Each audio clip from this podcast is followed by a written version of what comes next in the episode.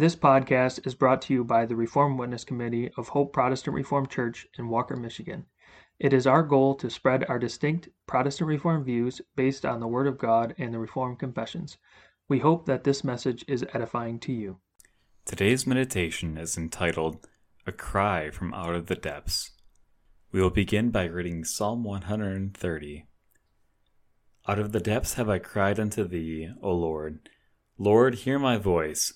Let thine ears be attentive to thy voice of my supplications. If thou, Lord, shouldest mark iniquities, O Lord, who shall stand? But there is forgiveness with thee, that thou mayest be feared. I wait for the Lord, my soul doth wait, and in his word do I hope. My soul waiteth for the Lord more than they that watch for the morning. I say, more than they that watcheth for the morning.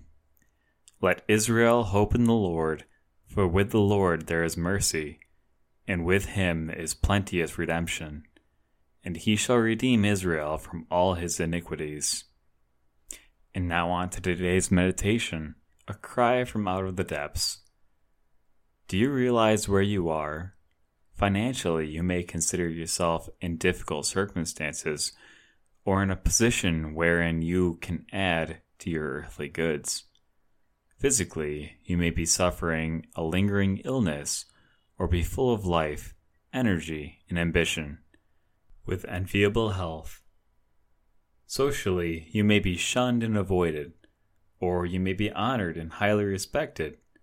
But my question is do you realize where you are spiritually, ethically, morally? Where are you in God's judgment? Often we assume the position of the Pharisee in Jesus' parable, and we are thankful that we are not like so, and so in our city, or even in our congregation. Seldom do we say with our publican, God be merciful to me, the sinner. That is what he said according to the Greek. He called himself the sinner. For though he could not read the hearts of others, he saw his own sinful heart. How often and how sincerely can we say with the words of Psalm 130, verses 1 and 2, namely, Out of the depths have I cried unto thee, O Lord. Lord, hear my voice. Let thine ear be attentive to the voice of my supplication.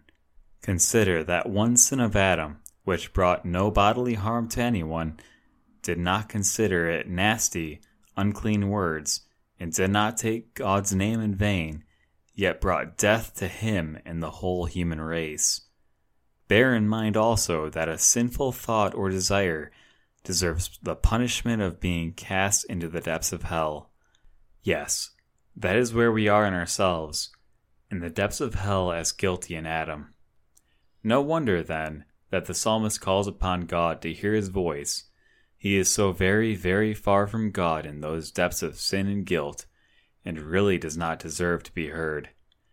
There is salvation for those who, in, with the psalmist, say, From out the depths I cry to thee. O let thy ear attentive be. Hear thou my supplication plea. Have mercy, Lord.